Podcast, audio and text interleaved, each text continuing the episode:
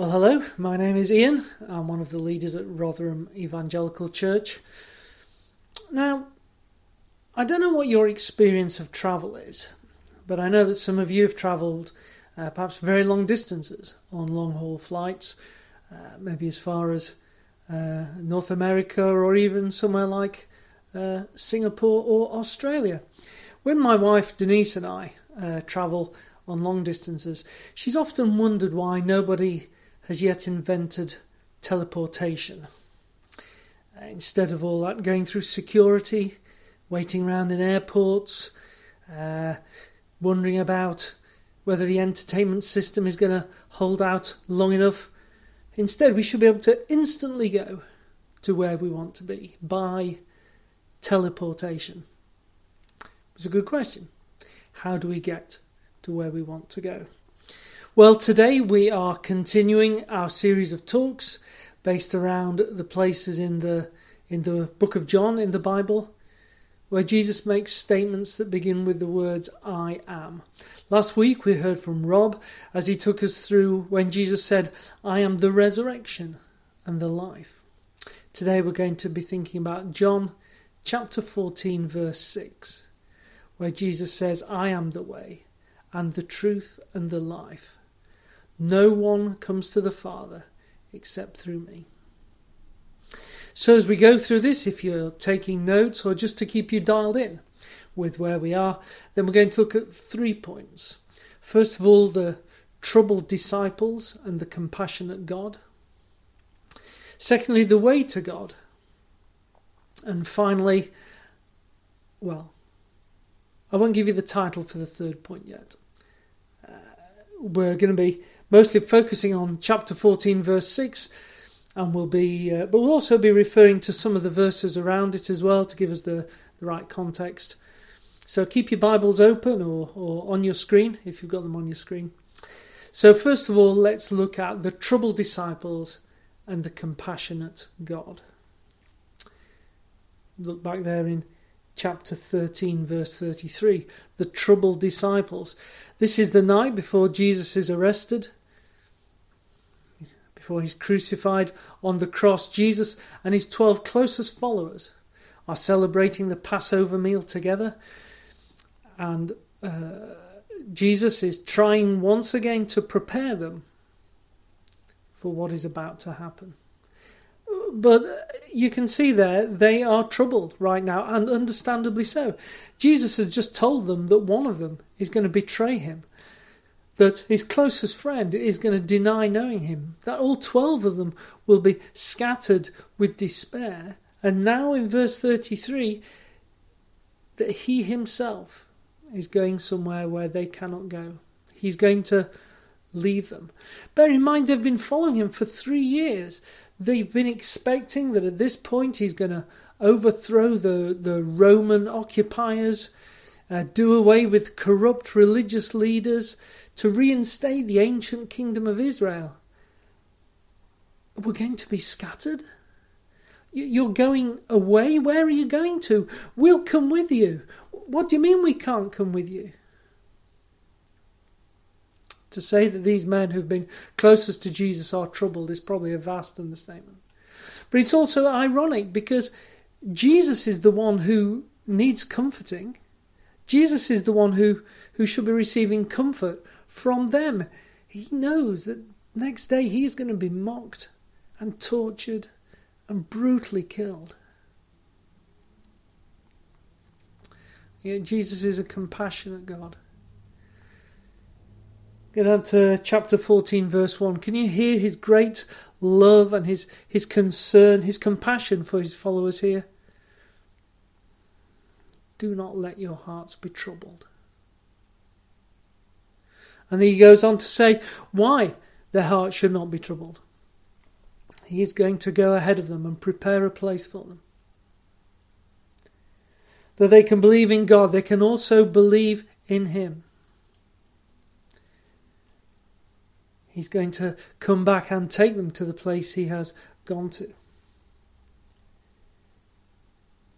And that they already know, verse 4, they already know the way to where he is going. And that that uh, prompts the next question. Uh, because although the disciples know the way, they haven't recognized it for what it is. And so, so Thomas, bless him, steps in and says, Lord, we don't know where you're going to. So how can we know the way? Verse 5. And Jesus corrects their misunderstanding with what might be his most compassionate statement. I am the way, and the truth, and the life. No one comes to the Father except through me. It's the most compassionate because it's intimate, it's personal. It reveals Jesus' nature, his great love and his concern for his followers. It reveals the great hope that we can have in him. The way is through a compassionate God. So, secondly, the, the perhaps our main point, the the way to God. Uh, so Jesus has makes this statement another one of the statements that begins with the word "I am." As we heard in previous weeks, when uh, Jesus says "I am," it's a phrase. The it's the same phrase God used in the Old Testament to self-identify Himself to His people. Uh, literally, His name, uh, who He was, how he was to be identified.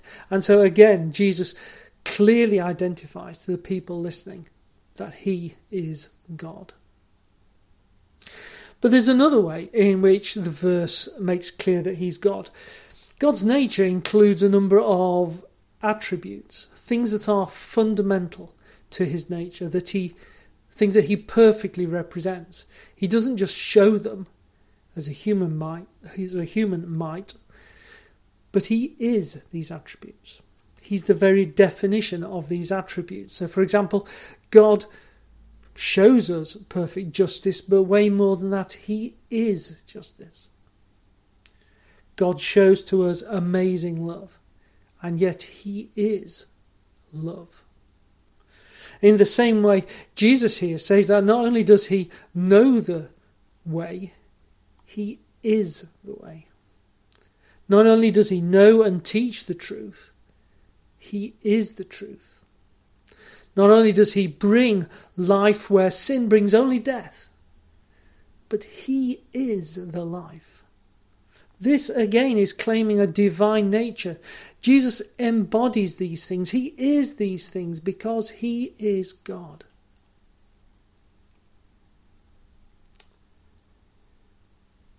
But let's dig a little more into verse 6. It's clear from Thomas's question that, that Jesus is answering uh, the question as to what is the way, the way to God the Father. So, although the first six, uh, first part of verse 6 describes three of Jesus' attributes, uh, describes himself as the way, the truth, and the life.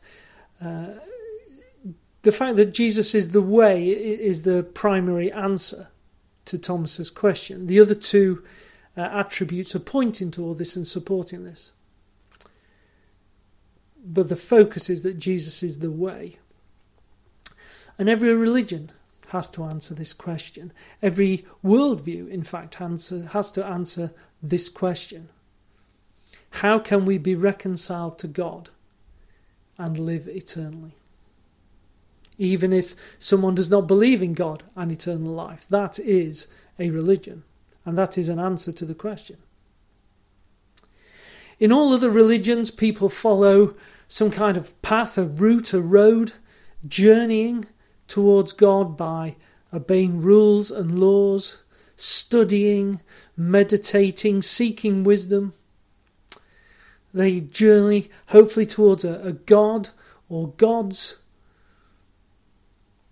It is hard or even impossible to know how far along that path or road they have travelled, but they're doing so uh, towards a remote God, a distant future. Uh, they, they hope that they will experience uh, an eternal life when they die. But they are doing the travelling. Christianity's answer to this question, how can we be reconciled to God and live eternally, is totally different. Christians do not have to travel towards a remote God and a distant future that they will experience when they die. Jesus, who we've just seen is God, comes into the world and comes close to us. He is the one who journeys along a path to us so that he is close, he's intimate, he's accessible to us. A Christian's way to be reconciled to God, to experience God, is not to undertake a journey, but to enter into a relationship with Jesus who has come near. So he is the way. The way to God is not a path up a mountain or a road to a distant country, it is a relationship with Jesus, who is himself God, who has died that we might have that relationship. The path to eternal life is not through wisdom and study or faith and um, through wisdom and study or meditation. It is through faith in a God who has loved us enough not to stay far away, but to come close.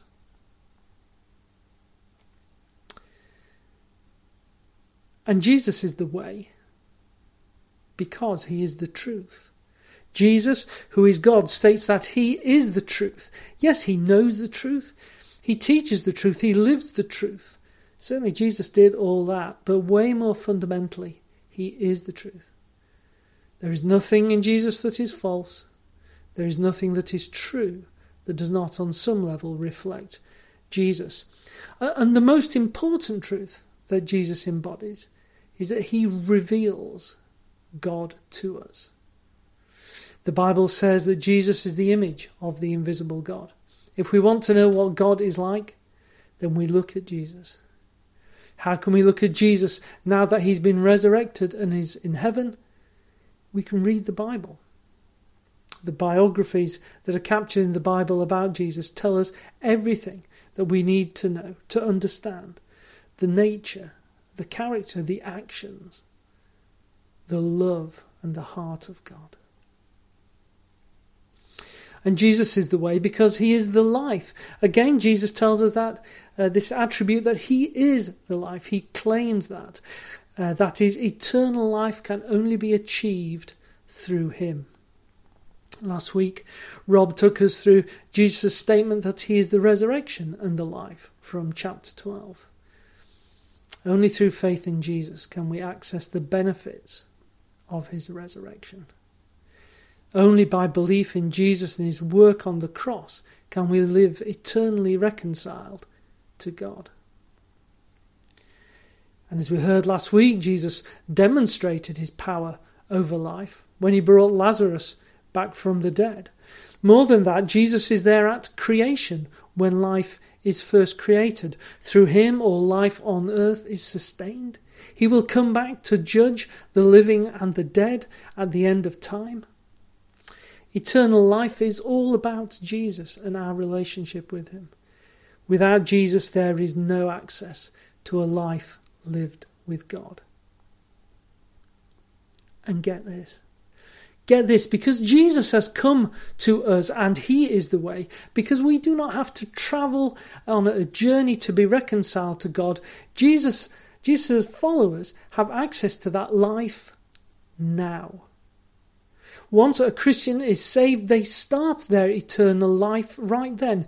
Even though hopefully they will reside on earth for, for many more years, their eternal life has started at the moment when they are saved. So, through following Jesus, the way, we can be reconciled to God and we can know God the Father and experience Him. We can be forgiven of our sins. We can be adopted as His children. We do not have to wait. We do not have to travel. We can access that now. Rather like Denise's teleportation system. We do not have to make a long journey with uncertainty about the end of it, worrying whether we will even get to the destination. We have instant access by following Jesus the way, even when you're watching this right now. So, our third point. You've been very patient waiting with the title for this. Our third point is called The Burning Hotel. It's a little strange, but The Burning Hotel. You'll see what see why we've titled it that in a moment. The second part of uh, John 14, verse 6, uh, emphasizes what he says in the first part. Uh, having said that I am the way, he turns it round and says, No one comes to the Father except through me. Uh, now, this gets people riled up. People will say, What right does Jesus have to say something that's so offensive to other religions? Even to, even to someone who claims not to have a religion. Well, firstly, Jesus has the right to say that because he is God. It is not our job to say how we should or should not get to God. It is God's job. It is his right. And if he says Jesus is the only way, then he is the only way. Secondly, uh, people will say, well, other faiths point to God. Uh, surely these are just different paths to the same God. No. The, God, the gods that other religions describe, or the states of blessedness, are totally different to the God of the Bible. Their concepts are different, they are mutually exclusive, the mathematicians would say. They cannot be different aspects of the same God because they are too different. They cannot both be right at the same time. The destination is different. Well, people will say, well, we all have different truths, don't we? You have your truth and I have mine. Friend, there is such a thing as objective truth when it comes to the Bible. Either God is the God of the Bible as described in this book, or he is not. Either Jesus is the only way, or he is not. Jesus said, I am the truth. There is no other truth outside of God. But because we do not like the implications of following Jesus or, or because we would rather follow ourselves. We burn our energy and our resources, our, our mental energy, our, our, our time trying to argue the concept and the fine points when we should actually be following Jesus. One speaker gives a really helpful illustration of this. I'm going to expand a bit on the illustration. Let's say that you're in a hotel and it's an old hotel, but you're in your room and you're reading the fire in, the fire escape instructions on the back of the door, and it shows you that there's only one way out of the hotel in a fire. Now we we might wish there were other ways out of the hotel, but the fact remains that there is only one way out of the hotel in a fire. So you've read this, you've understood it, and then in the middle of the night, a fire breaks out. What do you do? Do you argue with the management about why there's only one way out and how uh, unreasonable they have been? Do you go round the hotel exploring whether there are actually other ways out of the building that aren't on the back of the door and exploring every nook and cranny to try and get out? Do you enter a debate with other guests as to whether the instructions on the door can be trusted and whether they are actually true? Perhaps you feel you want to assert your rights and state that management has no right to tell you how to get out of a burning building and that you're entitled to try anyway or in fact no way yourself. Or do you? And I want to tell you that this last one is always the right response. Do you follow the way out of the building as described on the back of the door, which leads to safety, so that you are not burnt to a crisp?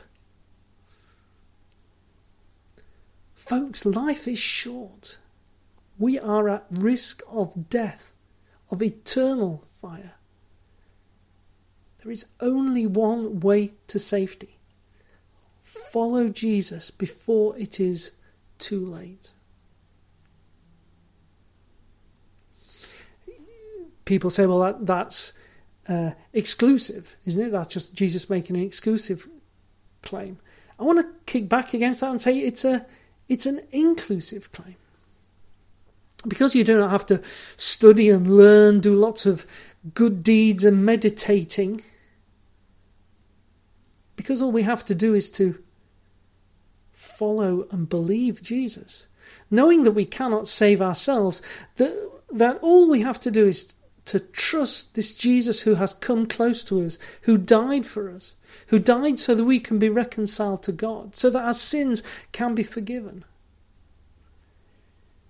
Who showed us how we how much God loves us and that we can love him, that he wants the very best for us.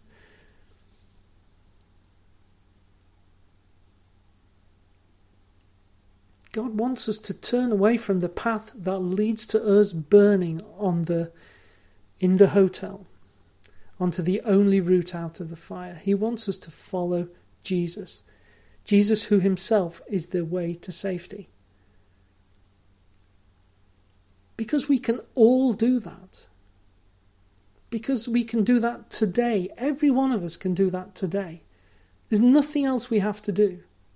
There's nothing else we have to be. Every one of you who is watching this can do this right now by trusting in Jesus and turning to follow him. Because of that, I think this is inclusive. There are no restrictions on that. We can all be reconciled to God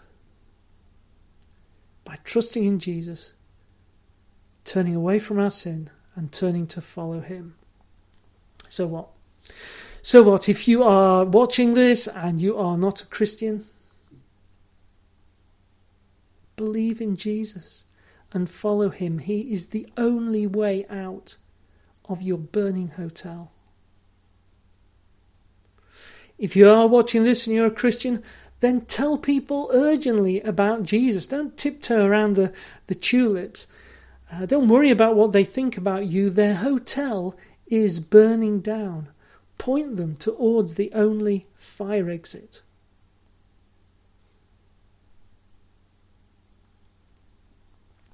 What is the way for us to know God and to experience Him forever? How might we live that abundant life that Jesus talks about in the Bible? It's not an easy life. That is true, being a Christian is often hard, but it is a life where we can know a truth that is loving. No, a love that is true, know forgiveness and peace, and a life where we have a clear identity and purpose. We can do this by faith in Jesus, by believing that He is the way and the truth and the life. The way to God the Father, the truth about God that He is, He gives us life. He gives us access to life which is eternal and with God forever. Let us turn to His way. Let us follow Jesus today and be reconciled to God and to enjoy life with Him forever. Amen.